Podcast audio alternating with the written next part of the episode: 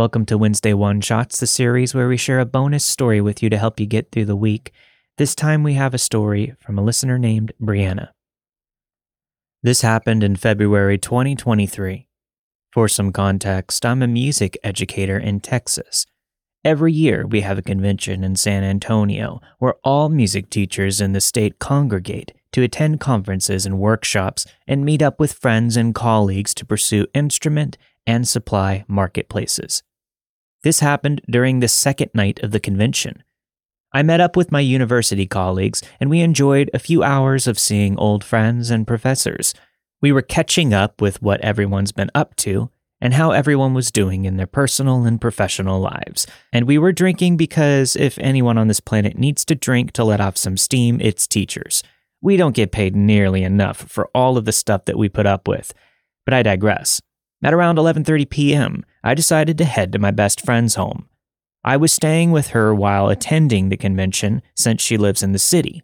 It was dark and cold that night, and my car was parked about 30 minutes away from the convention hall.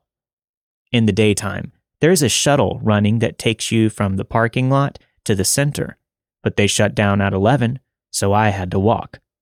Lucky me. About five minutes into my walk, the crowds had thinned away and I was alone. There was no one around except for a couple of guys behind me.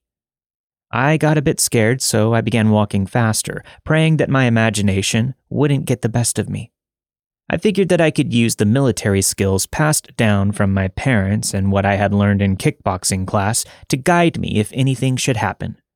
Eventually, the guys split off in different directions, so my heartbeat went back to normal. Being a woman walking alone in an unfamiliar city, unsure of where you're going, is a scary thing. I then noticed a couple, a male and female. They were also behind me. I was unsure of which way to go. I saw some signs, but I started to doubt where I was actually supposed to be. The couple took a right, and I continued walking straight. After another 10 minutes, I was in a completely unknown place. I was getting more and more scared, so I called my best friend to keep me company over the phone. We always do this whenever we feel unsafe, so if something should happen, the other one could call 911. I was on the phone with her as I walked under an underpass, and I found myself at some sort of stadium near the convention center. There was also a dark tunnel, but that was a no go for me. I soon found myself in a dilapidated parking lot with a railroad running parallel to it. Across the railroad was another parking lot, separated by a tall metal fence. I could literally see my car. I cursed myself knowing that I had gone the wrong way. Now I had to find another way. I thanked my friend profusely for staying on the phone with me as I tried to figure out where I was and what I was doing. Also, it didn't help that I had a few drinks in me either. As I circled back around to find a different way, I saw a rough looking man coming my way. I bet you can imagine what I was feeling. He then calls out to me, and I ignore him, walking faster. He called out again, now starting to lightly jog after me. I was trying not to seem frantic, but I began booking it. I could hear him coming after me, running, calling out to me. I sprinted down the staircase and saw that tunnel. I did not want to take another staircase and end up at another dead end, but I also didn't want to go through this dark tunnel only to hit another dead end. I made a split decision and I sprinted down the tunnel. As the darkness surrounded me, I could hear the man. He was still behind me.